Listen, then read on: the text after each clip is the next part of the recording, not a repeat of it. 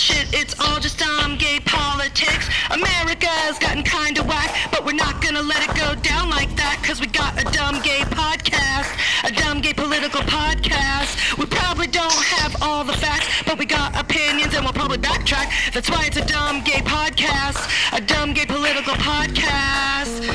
Ooh, it's all shit, it's all shit. Ooh, it's all shit, it's all shit. Don't know. I, I, you're extreme. I am extreme.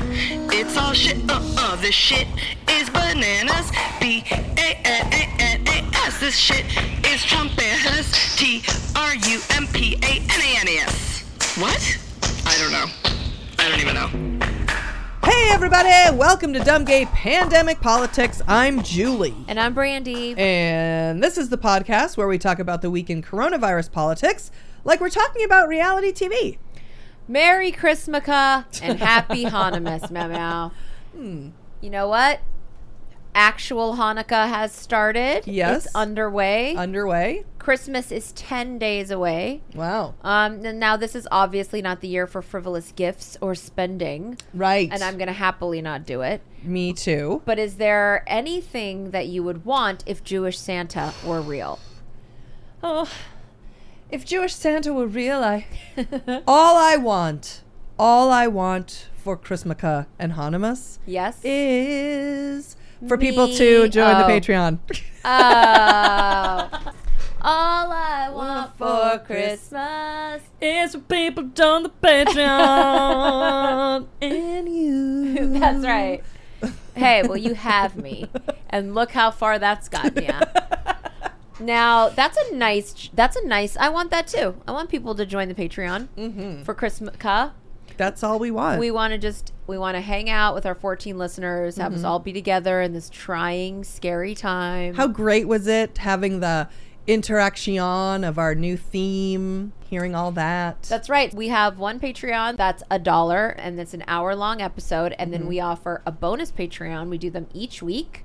So if you want, you can sign up $1 for one Patreon a week, $2 for two Patreons a week. Mm-hmm. On our last bonus podcast, we discussed our theme Right. for 2021. Yep. We put all of our heart and feelings on the table. we sure did. Sure and did. Meow Meow came up with the theme, which is Well, we did. which is what? The theme of 2021 is Tell our past themes. we've had Scrunchy 19, Yep. which was due to scrunchies being lucky. Yep. We also had Money 20, which That's right. we only got two more weeks Oh, left of Money 20. Money 20. and in 2021, we have decided the theme for this upcoming year is Forever 21. it was Meow Meow's brainchild. I was so super on board, and then our Patreon subscribers took a vote, and they liked it. They liked it and They are forever making it real. 21, forever fucking 21. We are almost there. We're Yep. so close. If you want to give Meow Meow her, her Christmas gift early, join the Patreon. And you just go to www.patreon.com, P A T R E O N.com slash dumbgaypolitics. You can sign up right there. And we really want to urge anyone who, you know, if you're not political, you don't like hearing about politics, you're just sort of dancing in and out of this podcast. Maybe you only listen to this part. Maybe you love hearing us just talk about um, our Patreon podcast and picture gift cards from our listeners. Then, you know, maybe you leave after this because you don't want to hear us fucking blather on about politics. You should join the Patreon. That's what that's there for. We have a full Patreon where we don't talk any politics. At all. We talk stories, we talk storytelling, we talk poetry, we talk songs, we talk TV shows, theater, music, um, All of the arts. all of the arts, cultural get-togethers, societies, meetings of the minds, right? Secret societies, secret societies, Treasures. conspiracy theories. Yeah. Um, digging for gold. Right. Uh, Literally, we treasure. that. Mm-hmm, mysteries, ghosts, Decorations, design, true crime, Knights of the Templar, how to take care of your skin. sci-fi, fantasy. yep. Lord of the Rings. Aloe vera gel. Oh, it, it- you know what you won't hear? Dr. Fauci. You know, Mm. no. you won't hear that. Dr. Birx, Trump. It's no politics. We really, really, really want to see you guys over there. It's just a different vibe. Mm-hmm. Different It's- vibe. It's different vibe. Hanging guys. out. Just Hey guys, how are you? if you want to hear some different voices and whatever else, you know, some d- d- new vibes, you go over there. There's not, uh, if you like a mediocre acting and sort of halfway voices, Yeah. come on over. Exactly. Not prepared, hot Nope. mess, all of the above. mess. Now, speaking of the Patreon, Yeah. two of our um, very special lady lovers from the Patreon, Quinn and Jimena. Yeah. Now, they are stars. They are so supportive. Mm-hmm. We just recently, on a recent episode, we did a little bit of a deep dive into Girls Just Want to Have Fun simply by accident. It wasn't planned, as nothing ever is. We've talked about Girls Just Want to Have Fun many times. It's close to our hearts. And Quinn and Jimena Mamau sent us a burned CD of the Girls Just Want to Have Fun soundtrack, which is not fucking available on iTunes, not available on Spotify, Whoa. only available for purchase. They burned a CD and said, "Hope you've got a CD player laying around." And turns out, Quinn and Jimena, we do because Mamau is um like a man, and she's got a portable one that plugs into oh the computer, my right? Yeah, I do. And I am so excited. they gave us each one. Oh, we both have our own. I do not have a CD player laying around, so Mamma is going to import these and immediately email them to me. In addition to that soundtrack burned CD, which it was worth it just to see a burned CD. Oh my God, that's amazing. Very sexy. It's like we're all high school girlfriends. Oh my. God. Uh, dear Julie and Brandy, here's hoping you still have a CD player somewhere. We love you both so much and couldn't help but make you a CD after the last Patreon. Brandy said if I Can Fly came on at a funeral, I swear to God, I'd be dancing on the pews. Quinn and Jimena. Well, I can fly. It's in the famous montage. there it is. It's the in the famous montage, and girls just want to have fun. yeah. I also like on the loose, On the loose. feeling mm, so mm, wild and mm, free. There's so many Oh good my ones. God. It's so exciting. And in that little card is a sticker that says, You're ugly and that's sad. and I love it, you guys. It's the cutest little pink bunny who has a tear coming down and it says, You're ugly and that's sad. And if I don't get a stack of these goddamn stickers, I think that is so fucking cute. That is cute. It's adorable. And they sent us, they're the queens of sending us Ursa Major products. If you don't know Ursa Major, they are incredible, like toiletries. And we, they have been sending us their makeup removal wipes and travel, Yeah, like the travel so kits. nice. Yeah, Like totally above and beyond. It was expensive and also thoughtful. Ugh. It was hi- it was high low. high, low. A burned CD with some baller face wipes. You what Mm. Else nice. could you couldn't ask for You anything can't more. ask for anything more. Love them. Now Matt Dixon, Mm-hmm. who is extremely original 14 meow meow, finally sent us his picture. Though we know what he looks like because he's been around for so long, but now we have Mm. him for the board. he sent us a nice letter. Dearest Julie and Brandy, I figured it was time as one of your original listeners that I send you a photo for your drug den. I have been a longtime fan ever since I heard your story of going to Mexico to buy supplies Drugs. and then driving back to the US for a callback but not having time to stop and pee. So little time that Brandy had to pee in a bottle in the back seat while Julie drove. Of course, hilarity ensues since it's near impossible for a woman to pee in a bottle with such a small opening top. I peed all over the car. It was a rental car. I'm obsessed to listening to these old episodes and cracking up, as it has been many years since I heard them. I subscribe to your Patreon now as well as I can keep up with the shenanigans, which is mostly IBS talk lol. I'm Canadian, so I do not really have any personal interest in what goes on in the US, so when I was watching the election results, I couldn't help but think how happy you guys would be when Biden took the crown. Now let's kick the orange asshole out of the White House so everyone can go back to normal, or as normal as things can be with Corona around. I have included a picture of me and my son Winston. I'll probably never have kids, so he's the next best thing, or maybe even a better thing. Who knows? I'm wearing my sunglasses in tribute to you, Brandy, because I'm sure you wouldn't have it any other way. Keep up the laughs and great work that you do. Stay safe. Love, Matt. Mm-hmm. Matt, you look extremely handsome in your shades. Winston is obviously sexy beast I mean, and just giving very it. cute. Also, do you think that someday that everyone with pets in the in the DGP family will get together? I imagine that too. You know, a lot of people have talked about getting together, like in different communities or whatever. Yeah. Who listen? I'd so love it'd a be dog like one big cat dog get together. dog run, and then it's mm-hmm. like all the animals there. Mm-hmm. So then we've got Daniel in the business with all Oh the my God, the ferrets. the ferrets. Yes. Be so good. And then bring the babies too. We can just throw them with the animals. That's the perfect place for babies. Yeah, that's perfect. I hope so. You know, Mm-hmm. someday post COVID and like 20 years from now. and last but not least, Meow Meow, Aaron Cordova is the one who sent us the car air fresheners last week. hmm I was mean and said, Where's your fucking picture, Aaron? Don't send gifts over here without a picture. Little did I know his picture was waiting for us in our mailbox. I opened the mailbox. I pulled this out. Okay. It's a picture. It's a picture of a handsome guy. Uh-huh. It's big. It's a big postcard. Yeah. Which we like for the Drug Den Bulletin Board. Yeah. And Shawn Mendes. I pulled the postcard out of the out of our mailbox and was like, "Is Shawn Mendes one of the 14? That's just incredible." So wait a minute. I thought this picture was of Aaron Cordova and his boyfriend. Well, let's hope so. But uh, if it is, then Shawn Mendes is his boyfriend. So read the back memo. I mean, I was skipped to my looing through the the post office store. I was like, apparently, I'm we're celebrities, and Shawn Mendes loves our podcast. He wants to be on the bulletin board. He just can't handle it, so he sends this picture. Oh my god. Hi, Brandy and Julie. Cheers to four fun years of podcasting in the snow globe of BS that our world has become. Uh, I met you at your live podcast in LA where I gave you some Chick fil A vouchers and you sat me next to Johnny McGovern. Slow clap for you, Amazing. Aaron. Thank we you. Exactly remember those mm-hmm, Chick Fil A mm-hmm. cards. We've always wondered mm. Where those came from. Like now we know we will never forget you and obviously your boyfriend Shawn Mendes and our car air fresheners and our Chick Fil A's. I now work for Chase Bank. Sold out twice, and I'll do it again for the highest bidder. Uh, Yes, Go honey. make that money. Do it. And I've been working with the public during the entire pandemic while many of my friends collected fat unemployment checks and worked on their tans. Certainly not bitter. Thanks for all your hard work on the regular Weed podcast as well as the Patreons. I don't really watch TV, and my sources of joy used to be going to concerts and the gym, both of which are unavailable due to curved.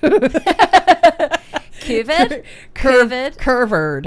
I've I've drawn so much from you both, such as having an imaginary Julie on my shoulder, coaching me to not let anyone fuck with me.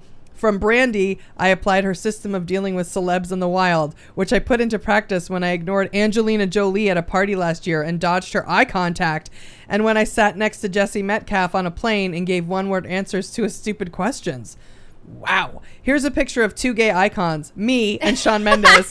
and for the record, I only talked to him because he was checking me out, allegedly. Love you 100, Aaron Cordova. Oh my God. Now we have a big ass picture of sexy Aaron and sexy Sean. Oh. Uh, Shawn Mendes is going to be on our fucking bulletin board. Uh. And I have to say, Aaron, avoiding eye contact with Angelina Jolie is the new tiny hat for Forever 21. Okay? Like, that is so baller. I feel like that's all you, uh, that's the what one needs to do. Oh, well, he and he took that advice from me, Mm.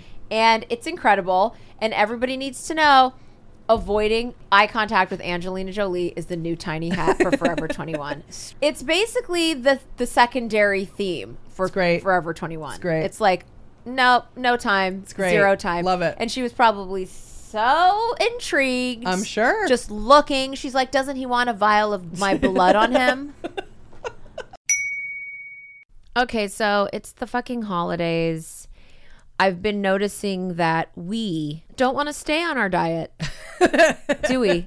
It was good for a little bit and it was like going really good. Yeah. And then, um, I'm telling you, it's the holidays. It's like, Hmm. fuck it.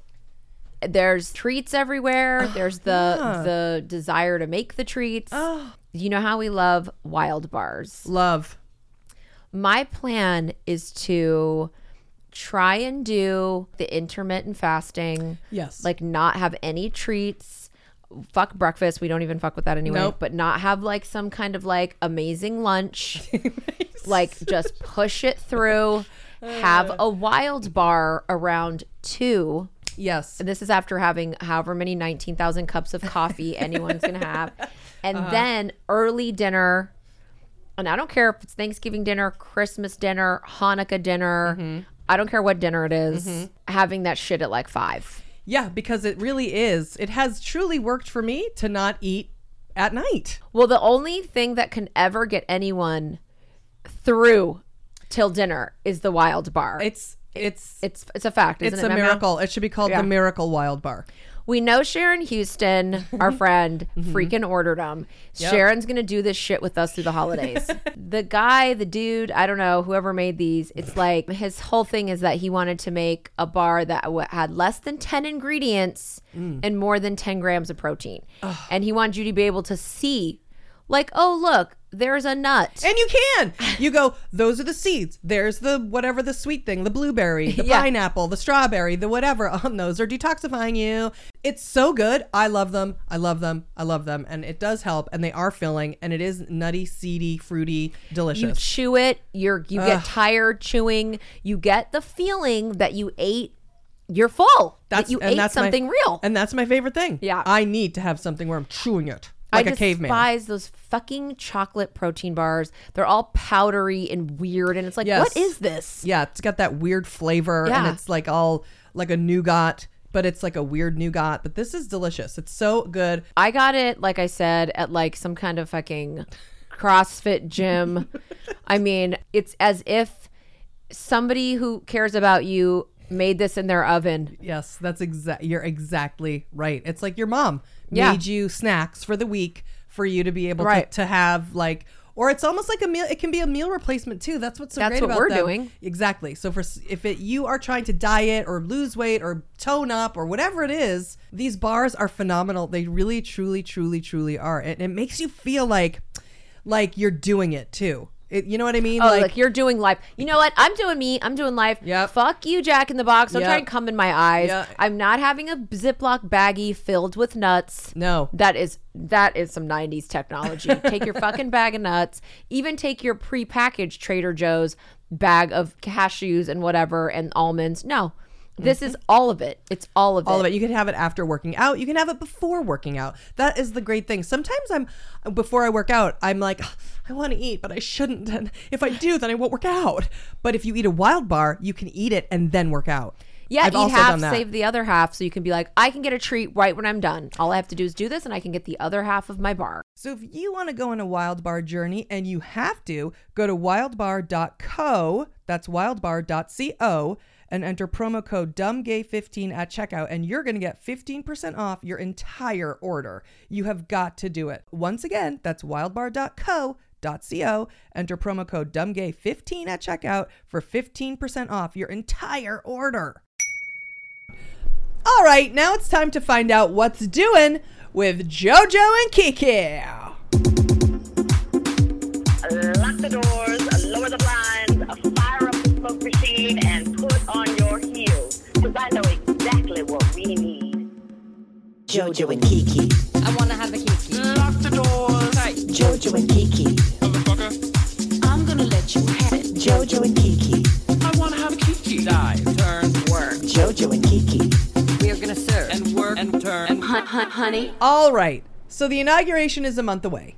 This week, while JoJo and Kiki were busy putting their administration together, Trump was busy sucking every last dollar out of his followers and pretending to sue states over the election. But on Friday, something miraculous yet predictable happened when the Supreme Court rejected his final attempt at overturning the election, effectively shutting the book on the final chapter of his crappy one term presidency. That's right. And then on Monday, the Electoral College officially cast their votes in every state, and just like that, the 2020 election was finally fucking Yes. over. Yes. And Joe Biden and Kamala Harris went back to the business at hand, building the best fucking administration that anyone's ever seen, which shouldn't be hard since it will also be meow meow the only administration that any of us have ever really paid attention to, besides Trump's, right? That's correct. that is so true. But after the trauma of living through all of Trump's horrendous nominees and living through them getting arrested or getting fired and then getting replaced with a new criminal, reading about Joe Biden's administration feels like researching the Olympic team of government. They clearly took a few notes from the Republican Weasel Factory, thank God, and they are strategically placing people who may not get votes in the Senate in positions that don't require a vote.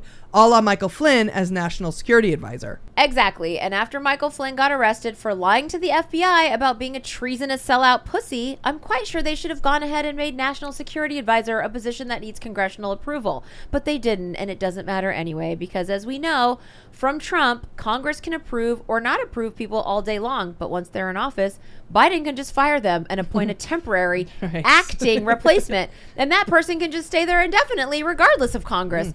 At this point, more than 50% of Trump's entire fucking staff is temporary. That is so true. That is so true. God. And the Republicans in Congress can fuck off if they try and cock block these people.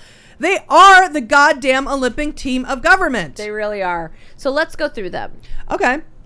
So Jojo and Kiki picked Marcia Fudge to the Secretary of Housing and Urban Development. Marcia Fudge is a congresswoman and former mayor of the Warrensville Heights district in Ohio, which is right outside of Cleveland and apparently was hit hard by the housing crisis.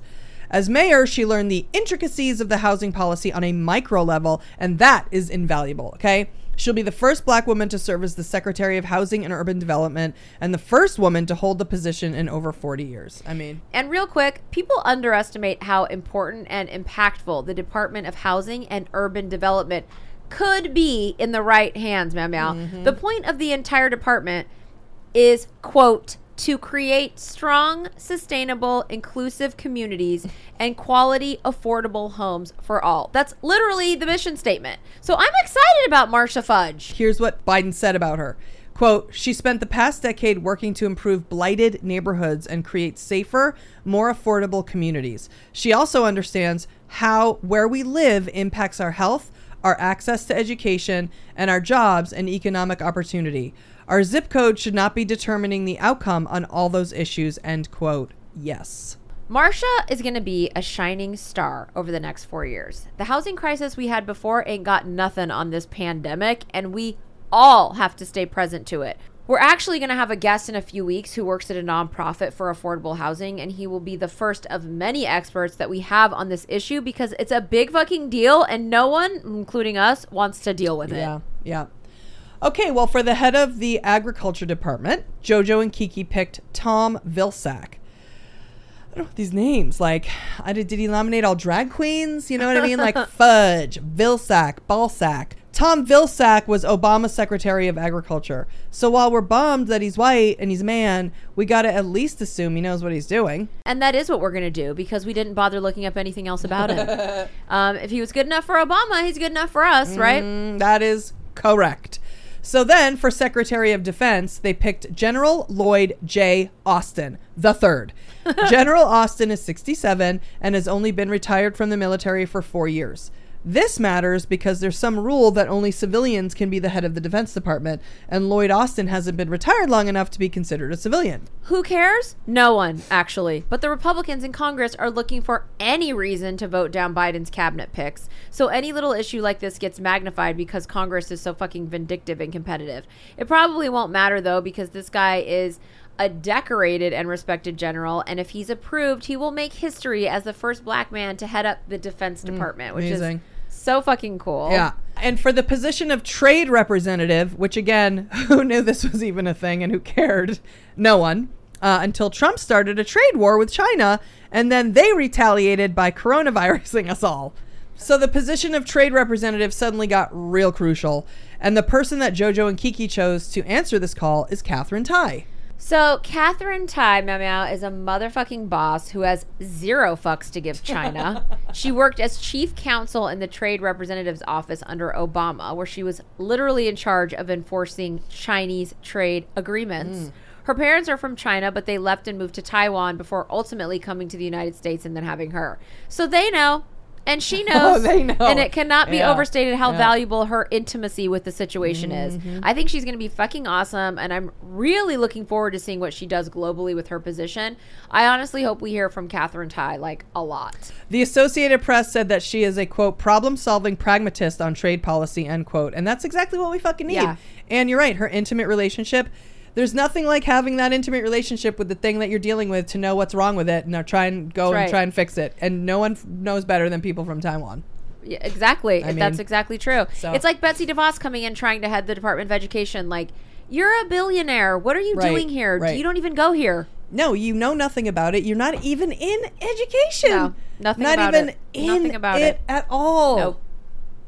Ugh. So, the last but not least of the illustrious nominees is Susan freaking Rice as the director of domestic policy. Fuck yeah. So people may remember Susan Rice as one of Biden's top choices for vice president.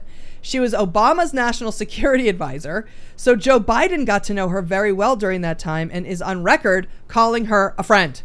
Oh my God, we love Susan Rice. Okay, she's so sexy, major WAP energy mm-hmm. that is so soothing, mm-hmm. soothing WAP. Yeah. she has this calm and steady presence that really just makes it seem like she's got everything under control, mm-hmm. which made her perfect for national security advisor and perfect for director of domestic Yeah, that's- policy. That's right. So this is one of the positions that we talked about earlier that does not have to be voted on by Congress. Republicans demonized Susan Rice because as Obama's national security advisor, she was involved in Benghazi. snooze, snooze. And Republicans are like a dog with a bone, the stupid fucking Benghazi. That's another story for another day. But compared to the way Trump has handled our military that has been killed, Benghazi was nothing. And it was a thing that happened about four soldiers that were killed in Benghazi. There's literally four soldiers that die every other day in every other place on mm-hmm. Trump's watch, mm-hmm. and nothing is said. And Susan Rice did nothing wrong, and that has been proven for a fact. And she's so incredibly smart and talented that, of course, Biden wanted her to have a super high profile role in his administration where she could really affect policy and help him, like Secretary of State, which incidentally was what he wanted to give her. But he knew that the Republicans would make her life a living hell in the Senate confirmation hearings, so he was limited to only appointing her to a position where they have no control.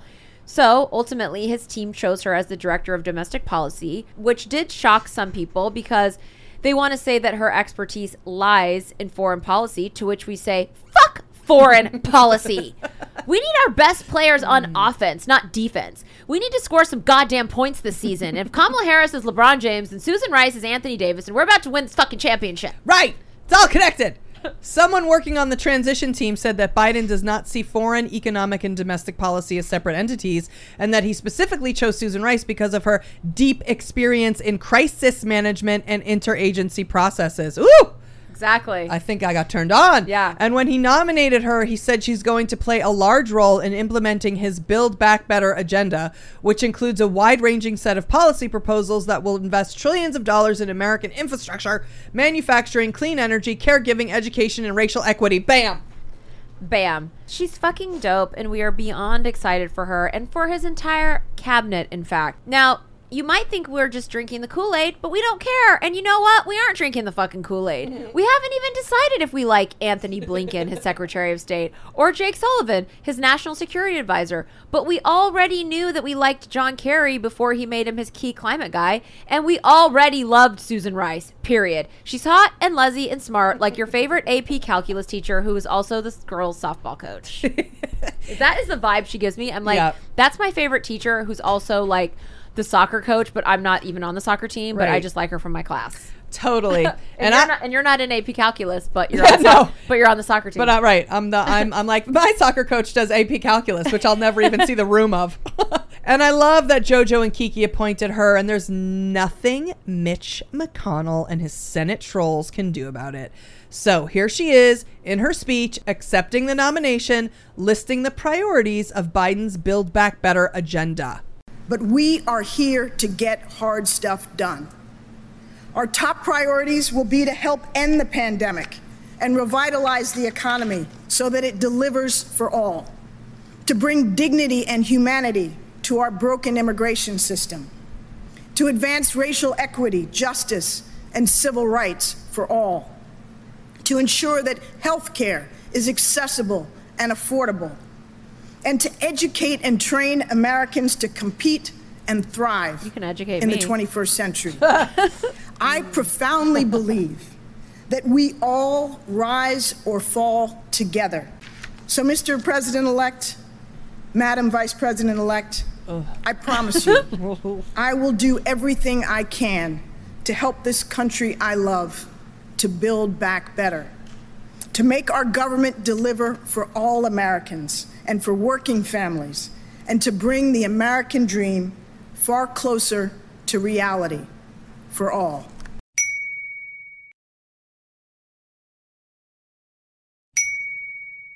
Okay, now we get to go to Skier and learn something.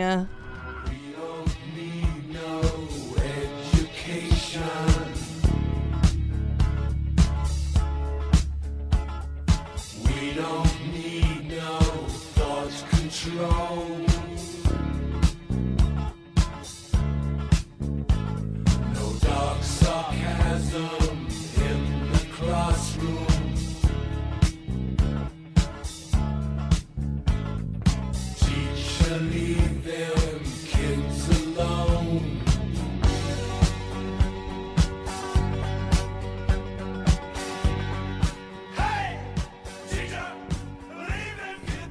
Time for Brandy and I to ride our tiny bicicleta to Skier.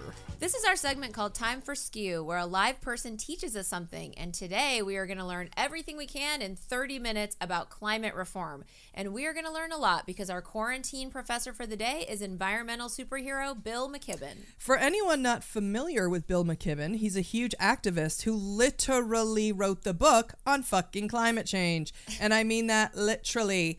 In 1989, he wrote the first book about global warming. How crazy is that? And you know Al Gore read that shit. And since then, he's written like 900 more books, started a full nonprofit dedicated to fighting the fossil fuel industry, and become one of the foremost thought leaders on the climate crisis. Oh my God, this guy is so deep in the green game, we don't even know where to begin. We've heard his name for years, but we didn't really get obsessed with him until this past May when one night while we were locked in quarantine and drunk and high, we came across an article he had written for Rolling Stone where he was annihilating stupid fucking Michael Moore in a stupid fucking fake environment propaganda movie, aka his YouTube video. Now, full disclosure. Here at Dumb Gay Politics, Brandy and I hate a lot of people, but Michael Moore is definitely one of the top 10 people we hate the most. He is a shit stirring, down punching, money grubbing corporate sellout. And the fact that Bill McKibben had to write an article in Rolling Stone to deal with the damage that that corporate cum guzzler did to the environmental movement with his movie is complete and utter bullshit. It sure is. And that's the story of how our hatred for Michael Moore led us to our love for Bill McKibben. He's a mensch and a mentor and our teacher for the day. So without further ado, it's time for Climate Reform Skew with Bill McKibben. Hello, Bill McKibben. Hi, Bill. Well, hello, you two. What a pleasure to be with you. Thank you. Thank you for being here. Yeah. I just want to warn you that this is more like remedial climate school. okay. So we're, we're going to be very basic. Yeah. And our first question is about how long do we have before we're all starring in Waterworld 2? Well, I mean, there's actually, I mean, it's actually a really good question. Oh. And the answer is, in a sense, we don't completely know. Uh, this is an experiment we haven't done before. Um, it's an experiment pumping a lot of CO2 in the atmosphere that the planet's carried out four or five times over the last few hundred million years, but we haven't been around for the previous episodes. And the times we've done it before, it's ended very badly. The oceans have gone up dozens of meters, so on and so forth. So the, the question of how long is a very fair one. Um, you know, when I wrote the first book about all this in 1989, and I was at the time, I'll hasten to add 27, so I'm not quite as ancient as that makes me sound, um, although fairly ancient.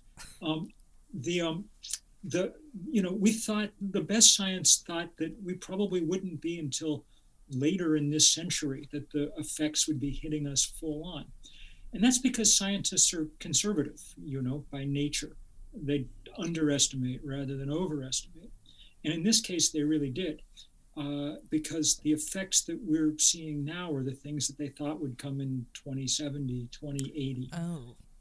This year's a good example i mean look at 2020 which has been uh, Wonderful.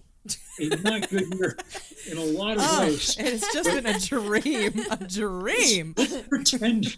Let's pretend for a moment that there was no pandemics, Hmm. no masks, Mm-hmm. no you know knuckleheads going off to you know have motorcycle rallies in the Dakotas in the middle of pandemics without masks. Let's pretend that Donald Trump was we hadn't heard of him on and on and on. 2020 still would have been a tough year. it began in January with uh, huge fires in Australia, bigger fires than we've ever seen. The guess now is that 3 billion animals were killed in the woods in the course of those few weeks. And fire has gone on, uh, and uh, just we've had a kind of arson blaze, you know, spree around the world ever since. Siberia, which normally should be pretty free of fires because it's very cold and, and far north, has had huge blazes the last few years, but this year was by far the worst. And the scary thing is that those blazes had begun by the end of the year to be burning into the peat lands that are huge, huge part of the northern forest, and they contain immense amounts of carbon. So you're getting these feedback oh, loops. Now, the same kind of feedback loops were coming from the fires in California, where you all are. I mean, you know that you had to, you know, governor saying go inside your house and, you know, stay inside, don't breathe this stuff for obvious reasons, which is the, the you know, worst thing about it. But second worst is even as it was burning, it was pouring more carbon into the atmosphere. So all the good, all the reduction in carbon emissions that we got from not driving or flying because of the pandemic, all of that was canceled out by the carbon that came just from burning the forests in California. Then, after the big fires in California, a huge part of South America caught on fire. There's an area down there called the Pantanal uh, that stretches across Brazil and Argentina and into Uruguay.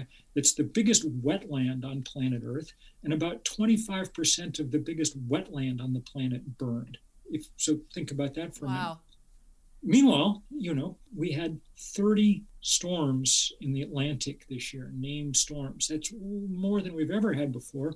We got deep into the Greek alphabet because we ran out of normal alphabet. And the last two storms of the year, Eta and Iota, uh, crashed into the same part of Central America 10 days apart. They literally came ashore within about 15 miles of each other.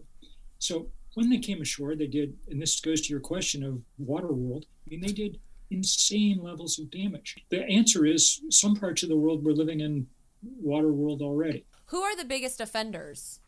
Well, the biggest offenders by far are, I mean, the US has poured more carbon into the atmosphere than any other country by far. China now each year takes the record, as one would expect, since it has by far the most people on the planet. Uh, but what's more interesting is who within these countries.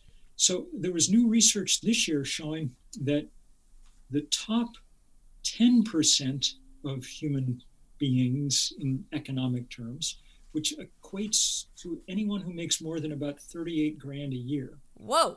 They, they, they've contributed about half of the carbon that's in the atmosphere, people in that top 10%.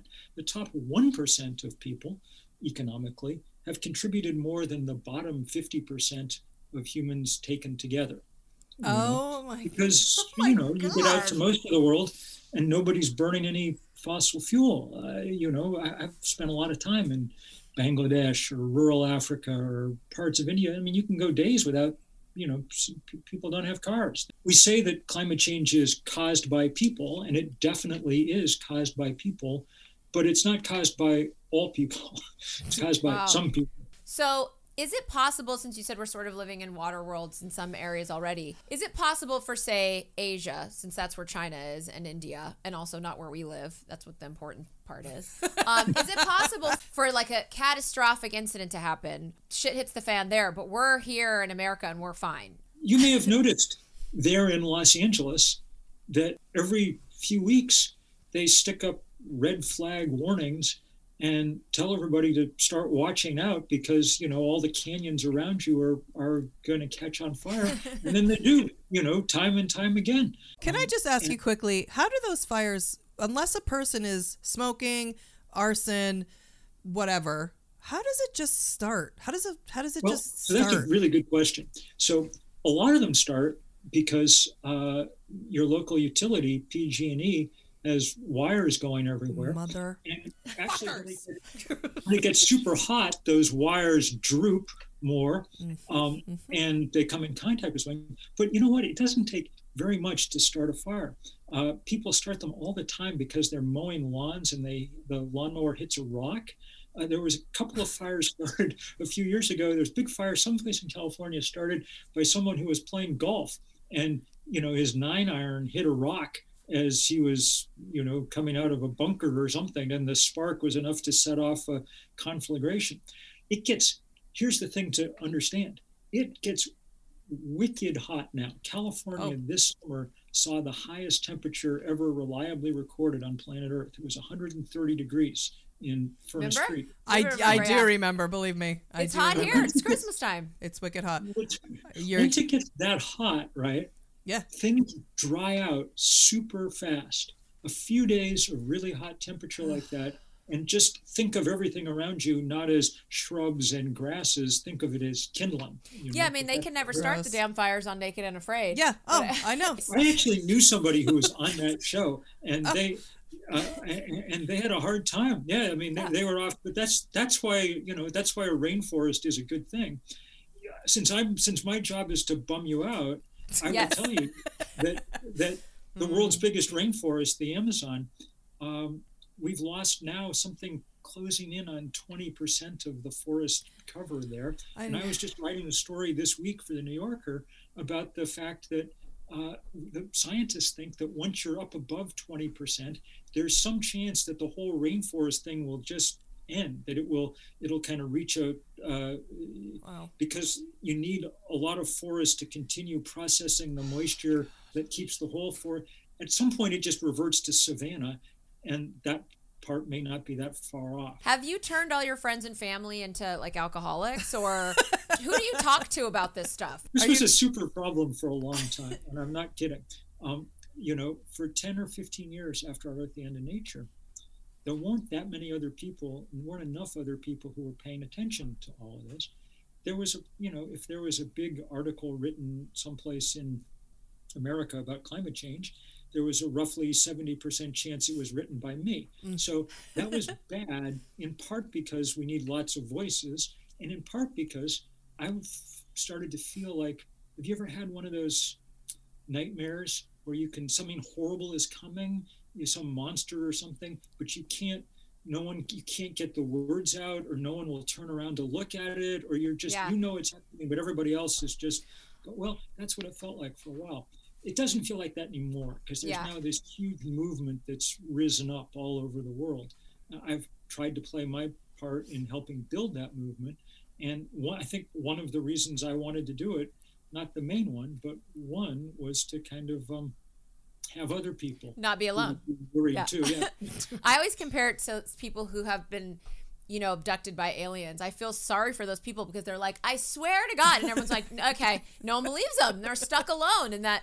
well and that's why they go to yeah. conventions of other Right. you know abductees Now, are you saying that like the the biggest issue happening is carbon emissions into the atmosphere? That's the thing. This is the biggest thing humans have ever done by far. Each day, the amount of extra heat that we trap near the planet from the carbon that we've put there by burning coal and gas and oil, each day that traps the heat equivalent of about 400,000 Hiroshima sized bombs.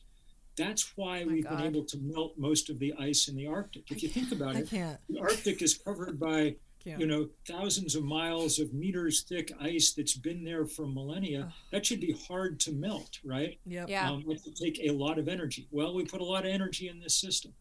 Well, that was why when we took a Hiroshima cruise to Alaska, there was no glaciers there for us to see. Yeah, we then that was that was quite a while ago. Yeah. And yet still it was "Pff, uh, we want to let you know that there used to be a glacier here. Uh, and now it's no longer and we can go ahead and stand on it. Yeah, it's and of all you uh, assholes aboard yeah. this boat. It's was also this boat. I was up on the huge ice sheet in Greenland uh, a couple of years ago, do, doing a project, and some people, and it was you could just stand there and watch big chunks of it fall off. God. And when you look around, so you look around this huge ice sheet at Greenland, which now has begun to melt in a way that I don't think any scientist thinks will really slow down too much.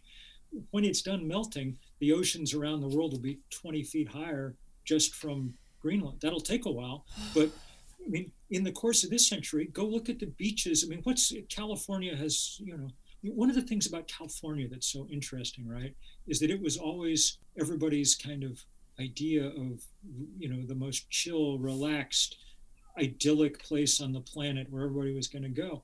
I mean, think about the beaches you know at, at, at Manhattan Beach or Hermosa Beach. They, you know, slope in at like maybe 1% off the ocean, right? Yeah. If you raise the ocean uh, a foot, that means that the water comes in about 90 feet, right? Because they're sloping in at one degree. Uh, the computer modeling shows that there aren't really beaches left in California by the latter part of the century. Wow. The big snowpack up in the Sierras that keeps everybody watered all year round, you know, in California, that's not there either. So, um, you know, it breaks my heart because California is an incredibly great, I feel place. so bad for all the people that are going to lose their I know. multi-million dollar beachfront property bill. but also, it's like keeping me up at night. climate change is just a math problem, right? At some level. So here's the math. I mean, so far we've raised the temperature of the planet one degree Celsius, 1.8 degrees Fahrenheit. That's caused all the damage that we're talking about so far. That you know, that's all it took to knock the planet off kilter in a big way. But on our current trajectory, you know, with all the things that uh, you know all the fossil fuel companies have mapped out all the places they're going to drill and mine and all the stuff they're going to sell for us to burn. If they carry through all that the temperature goes up three and a half degrees celsius. So three or three get like three times as much as so far and the damage won't go up three times it'll i mean it's not linear it's going to be exponential because you keep going past these tipping points so that's why i spend my life uh, you know ending up in jail trying to stop fossil fuel companies from building new pipelines or trying to stop banks from giving them more money or you know all that kind of stuff because we've got to slow them down we're already in huge trouble and we just cannot take more of this What about factory farming? so that's a big part too. We think that farming accounts for the best guess is about 18% of uh, greenhouse gas emissions around the world. Most of that related to livestock, partly because you cut down rainforests to more cattle, and partly because cows are out there belching all the time and producing a lot of methane, and partly because you got to grow so much corn in order to feed them, and so on and so forth. So you can eat lower on the food chain, which definitely helps, and so on. But, and I mean, here's the hard part: the scientists have told us there's something, called the Intergovernmental Panel on Climate Change, which is the, just a collection of the world's climate scientists. And they issued their last report in 2018, and they said that if we hadn't made fundamental transformations by 2030, which they defined as cutting emissions in half by 2030, then we would never be able to meet the climate targets we set in Paris just five years ago. So the reason I bring it up is if we have to make that much change that fast, it's, I mean, you can't make the math work one vegan dinner at a time, Right. one this at a time, whatever. or it one is. country, right? Like, because if we, America can't do it, That's true. It's China doesn't true. do it, if India doesn't do it, if That's why we build global movements. I mean, 350.org has organized demonstrations in every country on earth except North Korea. And Hmm. the thing is, the most important thing an individual can do is be a little bit less of an individual. Join together with others in movements that are big enough to matter, because uh, otherwise we're not going to get there. We may not get there anyway. I mean, the most important things that we have to cut out are coal and gas and oil. Um, and happily, they're now should be relatively easy to cut out. 20 or 30 years ago, we thought, what on earth are we going to replace coal and gas and oil with? Because the alternatives, renewable energy, is really expensive. How are we going to do this?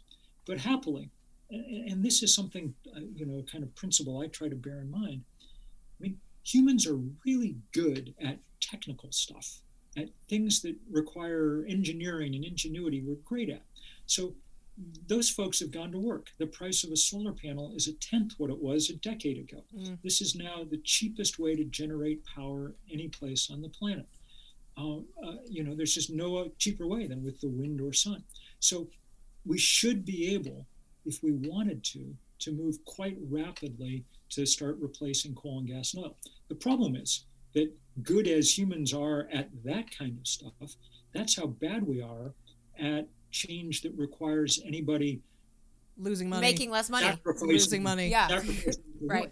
And Right. in this case, it's not like it's not like the it's not like all of us necessarily have to make huge sacrifices. Like you don't care if the power that powers your you know headphones is coming from a coal-fired power plant or from a solar panel. It's all the same to you. But if you own uh, oil company, then you care like hell. And so, you know, what we've learned is that over the last 30 years, and we've learned it from great investigative reporting, that the fossil fuel companies knew everything there was to know about climate change back when I was writing my book. But instead of fessing up and getting on with the task of changing, they spent 30, they went and hired the same guys who used to work for the tobacco industry and they pulled the same scam. Like, we don't know if it's real. It could, you know, and in the meantime, just keep smoking. So now we're, you know, now we're in a tough place th- because of their political influence and power. They've slowed us down enormously. The reason is because, you know, if you're Exxon, uh, solar panel is the dumbest thing in the world. Um, Right. We're used to a business model where, you know, you have to write them a check every month for Right. your next load of energy. They look at a solar panel and it's like, you know, you mean the sun comes up in the morning and you get the energy for free? What kind of business plan is that, you know? And so they immediately deploy all the congressmen that are in their, you know, harem Pockets. Yeah. Right. and ready to go. Now, where do you stand on the Green New Deal? Speaking of, I think it's great. The uh, the people who thought up the Green New Deal, you know, one of the things that I sort of helped start was this massive divestment campaign to get institutions, universities, and things to sell their uh, holdings in fossil fuel companies. In fact, the LA City Council just last week Mm. uh, announced they were divesting. One of the best, one of the many good results of this big divestment campaign, which now is at about $15 trillion worth of endowments and portfolios that have divested. You got Oxford, right? Which is like Yeah, the Oxford, best school in the whole world. Exactly. Well, we got the whole UC system. We got you know Oh. everybody. But Wow. the kids who did this when they were in college, graduated from college, and went on to form this thing called the Sunrise Movement. oh yeah, That's where the Green New Deal came from. Right. Okay. And and they're the ones who rounded up AOC to kind of you know get it going. Um, and they're fantastic. And the Green New Deal is, I mean, it's another word for it would be common sense. You know, um, let's let's stop burning stuff that destroys the planet, and and let's make sure that we you know take care of the people who through no fault of their own were mining coal or drilling for oil or whatever the workers so that they don't get screwed in the process. And let's do this fast before it wrecks everything. And truthfully we still have you know i mean if we were behaving rationally we're in a huge economic hole now thanks to the pandemic largely thanks to the fact that our country has been run by well by Dicks. cretins. Yeah. Cretins. Great one. a- Oh God. they did a bad job of but at any rate we're now in a huge economic hole sort of like the great depression Mm. well what did we call the thing that we used to get out of the great depression Suicide. the new deal Oh, the New Deal. yeah. and, and so now now that we're in the next one we, uh, suicide is definitely an option all the time, and at the moment collective suicide is sort of what we're choosing we could choose the green new deal instead Yeah. and, and we have so many people right now who need a job you know Mhm. a good job would be retrofitting buildings really quick, what are your what do you think about John Kerry being appointed as the presidential envoy on climate and what does that even mean? Well I, i'm not i mean i think it means that he's going to be the guy who's off around the world trying to get other people other countries fully engaged. And i think he'll be good at this because he was the secretary of state and he has that thing you know that uh, gravitas that you know, statesmen develop. So they'll but let me tell you, you want to hear a story about john kerry? This, this is interesting. Yes. so then this is a story about lexington. Oh. when, when, when I was 10 in Lexington, which is Lexington, Brandy, the main feature of Lexington is the battle green, where the uh, first battle of the American Revolution took place. Believe me, to- she's told me all about it. when I was in high school, I, I, I, I was a tour guide. I wore a tricorn hat No. and took people around the green. Yeah. Love that. Oh God, I love it. That- but at any rate, when I was 10, at the height of the Vietnam War, John Kerry was the very youthful and handsome leader of what was called Vietnam Veterans Against the War. Hmm. He'd come back from Vietnam disgruntled and and you know ups, and and was trying to bring the war to an end. In fact, he famously said before Congress in some testimony said, "How do you ask a person to be the last person to die for a mistake?" Which was a good line. But in Lexington, they the Vietnam Veterans Against the War came and camped one night on the battleground. And they'd asked permission from the town fathers, who of course told them no. And so they moved in to arrest them. And when they moved in to arrest them, four or five hundred just normal people from the town, including my father, who was a business reporter for the Boston Globe, went and got arrested with them, um, which very uncharacteristic for him, you know. And so all my life, I've had a uh, soft spot for John Kerry, and think of him more as a kind of youthful radical than a uh, aging statesman. He's got some touch-up work done on his face, and he's looking a lot more youthful. Bill, he's really looking Yeah, good right now. yeah. I'll know? pass that Yeah. along. I'll Yeah. pass that Yeah. along. Yeah. What can we, each person, the general public, do to continue to make progress? go sign up at the Sunrise Movement or 350.org or any of the other you know there's four or five groups now that are just full on fighting around about climate change trying to get something done. And that's that's what it's going to take. As individuals we really aren't able to do much. My house is covered with solar panels so i'm proud of that. But i don't try to fool myself that that's how we're going to do this. Um, we're going to do it by changing political and economic systems if we're able to, and that takes lots of us working together. Does So- it need to be the government's top priority? Is it that code red? It needs to be government's top priority, but we also need to remember that the government's not the only power in town. You know, governments move slowly. You know, I started the year getting arrested at the lobby of the Chase Bank nearest the Capitol in Washington with Jane Fonda on the other side of the window egging us on. Um, because Chase Bank, for instance, like Bank of America and Wells Fargo and, and Citibank, are the biggest lenders to the fossil fuel industry. Chase Bank lent a quarter trillion dollars to the fossil fuel industry in the years since the Paris Climate Accord. They didn't need Donald Trump to sabotage it. They were doing it themselves. We need to lean hard on these guys, and we, we can. You know, uh, six weeks ago, after all this pressure, Chase Bank announced that from here on, their lending would be Paris aligned, which is an airy phrase that it'll probably take more people going to jail to kind of clearly define and sort out.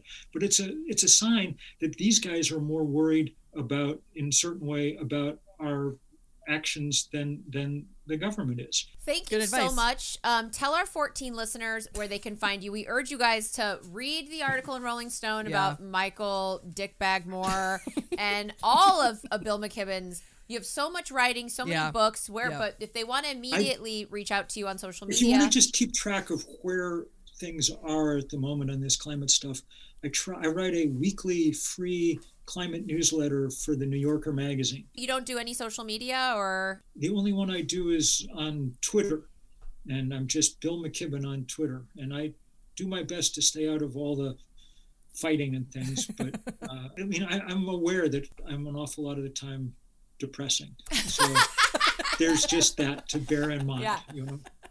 listen, we're gonna our Well- 14 listeners will be be on there ready to have you depress them. All But also inspiring, and Yeah. thank you for the work that you do. We really, really, really, really appreciate you. We really do. Thank, Thank- you. Back at you guys. God bless. Thank you. Bye.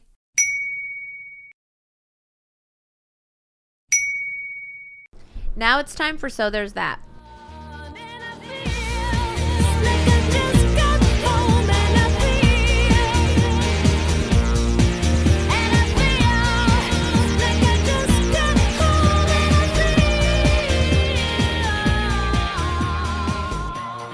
Right, so this is the part of the show where Julie has to find a so there's that moment that's happening because of or in spite of the rotted pile of racist Facebook garbage that this country has become. She's always hated doing it because it's super fucking hard, But there's only two weeks left of Money 20, and we really need to get our attitudes right so we can start Forever 21 with a bang. Mm-hmm. And that's why we need you, Meow Meow, mm. to find us a silver lining to help usher in our New Year's vibes. Did you do it?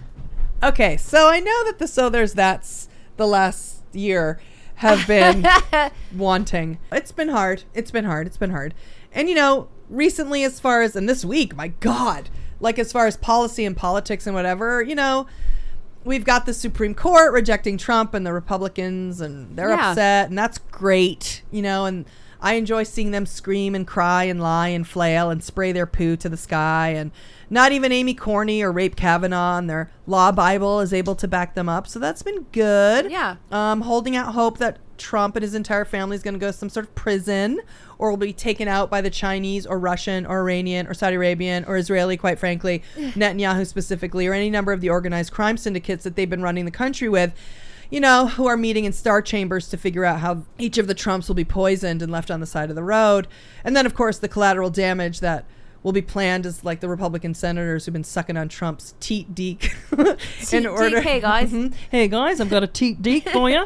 In order to keep their power, so they'll be sent off on some sort of dinner cruise and get killed by killer eels or whatever. You know, there's just all good things to think about. Um, we've got the vaccine. That's great. Yeah. Though I'm skeptical, to be honest. You know, I Yeah. just keep thinking of the Titanic. The Electoral College. Electoral College. I mean, that's, that's, good. really so. There's that. He's that is president now. He is president. There's there there's just a lot of great. There are cool things. But They're big, looking- big umbrella for things. a minutia of a story, a kernel to really inspire us in our hearts. Exactly. Now, I really thought up until about two hours ago we are going to cancel. So there's that, and I had to go and Google. Oh, you were gonna you were gonna get me on the phone and be like, "Can I I, can't do can it. I, can I talk to you? I I, need to talk it. to you about something." And Yeah. I'd be like, "Oh, great, Yeah, yeah. she has corona." Yeah. And then you were gonna go. I think we just gotta finally retire the statement. I think we need to put the baby to bed. Yeah. Well, you know what? We're gonna do it because you did the work. Uh-huh. But we'll put it to everyone for a vote, just like we did for Forever Twenty One. If you guys want to keep seeing Meow Meow be tortured, Mm-hmm. I myself enjoy it. I find it very enriching and rewarding for me. Then you, let us know if you feel like she's done enough work. Four years of slogging through the Trump shit on his teat deep. So we'll see. Everybody weighs in, Meow We'll, Well- see. We would never retire the segment without letting the 14 listeners have True. their say. Well, I will say this before you make your vote. um, I turned a did a little pivot. Maybe I could find a story about an individual. Maybe I could just find someone doing something good. But Somebody you've had who's lots gonna. of so there's that's like that. Are you getting you were getting bogged down and like needing like a greater meaning in it rather Yeah. than a small? Yeah, that Yeah, makes sense. Yeah, totally. that's really what this segment should be. Right. So I just was there was no greater meaning in anything. I like literally had to Google like good news for today? Question mark. Anything good? And then started to look at like the Today Show. I started looking at old Today Show. Remember that guy who was the weather guy who did like, and it's Gladys's 100th birthday, and she's on the Smuckers, and Smucker says happy birthday. Remember him? Yeah. So then I was like, well, yeah, I'll be like him. You'll be like, so, So- there's that. Gladys is 100. so there's that. But then Tommy. That's right. And then I did find a woman who turned a woman got COVID in Arkansas. She's 106. She survived. Wow, that's great. 106. Okay. I was like, that's so great. That could be. And I was like, that's just not enough. No. And then I, I read a story about a family who found gold uh, coins. But that makes me mad. yeah. And I was I like, how dare they found 15th century treasure in their backyard? And I just had to pull out a huge plant in mine and Right. got dirt all over Yeah, me. it was like a succulent. It was gross. Disgusting. It wasn't like a pretty one. it was It disgusting. was like a cactus It disgusting. Well, looking, looking, looking, finally, I found him. Okay. Now, Better not have survived COVID. I don't know that he did or he didn't, but I can tell you this. That's not what the story's about. Uh-uh. Okay, good. you know, I there's nothing more I love than being I don't want to say proven wrong about men, but I would say shown men a surprising different you. men surprising. You know what? This this whole segment could be called "Men Who Surprise Me." Yes, that's the vote. Do you guys want to change so there's that to men men surprising society by doing good things? And when I find one, I really latch on, and I really find it to be just so shocking and yeah, then you amazing. become obsessed with that, And I become man. obs- and then you need that said man to be gay, really, to really fulfill. Well, though when they're straight, that's even more surprising. Yeah. So then it gets even better. Well, I found a gentleman named Sterling Davis. He's got a little splash going on right now because of what he does. So Sterling Davis, um, aka the Trap King of Atlanta. Hot. Okay. Right. hot. This is what I read. Atlanta resident Sterling Davis was on a break from a rap tour when he applied for a job at the county shelter scooping kitty litter. He just wanted to stay busy and make a little money. Plus, he's always loved animals, like his cat at the time, Rick James. cute. I did horrible in the interview because they had cats in the room and I was playing with all the cats, kissing all the cats, he told today. Okay. Davis, 40, started helping shelter employees with trap neuter return cases. The team would trap community cats, formerly called feral cats, bring So them is to he the called shelter. the Trap King because he traps cats? I thought it was more like a rap situation. he was a rapper Yeah, who but- stopped rapping so he could go save cats. Okay? Okay. You understand what I'm saying? I do, but trap music is a type of music. Oh, So then he I- must be playing on that and know that because I didn't know that. Oh, okay. Well, I- I'm not sure now because he traps cats, and I thought he was the Trap King because of music. Oh, well, he was a rapper, but he's not doing that anymore because he's doing the thing with the cats. Okay, so he's that kind of trap. I was thinking, I think we would have heard of the Trap King of Atlanta. I didn't know that trap was a type of I music. get it now. It's all that's so funny, Mamo. He was a Marine, he was a rapper, but he always loved animals. And then he stopped doing f- fucking rapping and all of his shit. He stopped everything. He sold all of his shit. He bought an RV and now lives in the RV so he can save cats. When I tell you I cried for an hour to, about this guy, I could not fucking deal. And then go look at this guy. He's a big guy, like a big bald guy with a beard and tattoos, and he's fucking sitting around kissing cats, okay? Saving cats. I just think it's fucking awesome. I'm uh, there's there's just nothing like a large man who can't help but get on the ground and roll around with cats and give them kisses and cuddles. He's a testament to kindness and going against stereotypes and cliches that are wrapped around all of us like a swaddling blanket. He's a true inspiration and shows you you can live your values and nothing, including a pandemic, needs to stand in your way.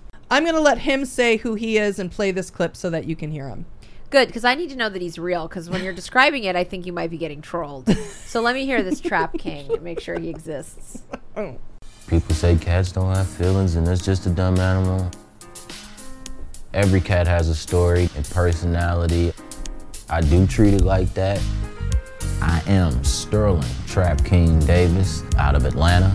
I'm getting kisses because I smell like mackerel. Mm. I'm the king of trap neuter return. This is the only humane alternative to death for stray cats. They I trap take 'em them, to the shelter, neuter them, then return them, them 'em to the outside. Oh, and prevent from spreading diseases. Then the cats come back home. My love for animals run deep. I'm about headbutts and slow blinks. Headbutts and slow blinks. I had a rough childhood. Aw. Anybody that's been abused, you know, you feel voiceless. I'm a voice for the voiceless. Bruh, we on the same team. Every day is a new opportunity. What I preach is you don't lose cool points for compassion. So there's that.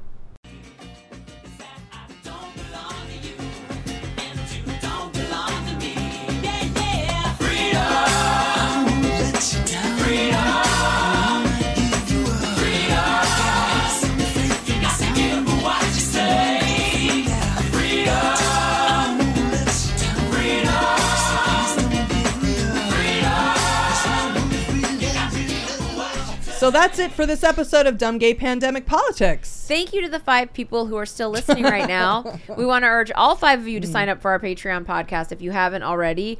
Our Patreon podcasts are completely different than this. There's no politics, no ads, no structure, no rules, and best of all, no pressure to join the Patreon. So if you're someone who enjoys us, but you'd rather not hear about politics, then you have to check out our Patreon podcast. That's what it's there for. That is absolutely correct. Why are you wasting your time suffering through content that you don't love? Because it's free? Fuck that! Our Patreon is cheap. It's only $1 for one hour long podcast and $2 for two hour long podcasts per week. And when you sign up, you will immediately get access to our whole back catalog, which is hundreds of hours of stress free podcasts, and the satisfaction of knowing that your dollars aren't going to Jeff Bezos or the Netflix guy. Your dollar is going directly to us, literally. It's like you're supporting a small business, except technically we're not a small business, so it's more like helping two people pay their personal bills in a pandemic. Exactly. And if being pressured to give us $2 out of the kindness of your heart isn't working, then go to patreon.com slash dumbgaypolitics and just see if you like it. There's a free one for you to try. All you have to do is scroll down the locked podcast until you get to the ones from September and then look for the episode called Windows Up Sing Time and then just press play. That's all you have to do. And you can listen to the whole hour long podcast for free right there on the Patreon website. You don't have to download anything or pay anything. And if you decide to sign up, you can always listen to the podcast on patreon.com or you can download the Patreon app for free and listen to the podcast there. Or if you listen to other podcasts like this one, the easiest thing to do is to import our Patreon podcast into iTunes or Pocket Casts or wherever you listen to your other podcasts. It's super easy and fast. Just Google how to do it. And as always, it's been real and it's been fun. But mostly it's been gay and it's been dumb. and Bill McKibben. How'd you do, I? See, you've met my faithful hand in hand. He's just a little brought down because when you knocked, he thought you were the candy man. Don't get strung up by the way I look. Don't judge a book by its cover. I'm not much of a man by the light of day, but by night I'm one hell of a lover. I'm just a sweet transvestite from transsexual Transylvania. Let me show you around and maybe play you a sign. You look like you're both pretty groovy. Or if you want something visual that's not too abysmal, we could take in an old Steve Reeves movie. I'm glad we caught you at home. Could we use your phone? We're both in a bit of a hurry. Right. We'll just say where we are, then go back to the car. We don't want to be any worry. Well, you got caught with a flat world. How about that? Well, babies, don't you panic. By the light of the night, it'll all seem alright. I'll get you a satanic mechanic. I'm just a sweet transvestite from transsexual Transylvania. Why don't you stay for the night? Night. Or maybe a bite. Bite. I could show you my favorite obsession. I've been making a man with blonde hair and a tan, and he's good for relieving my tension. I'm just a sweet transvestite uh, from transsexual Transylvania. A sweet transvestite uh, from transsexual Transylvania.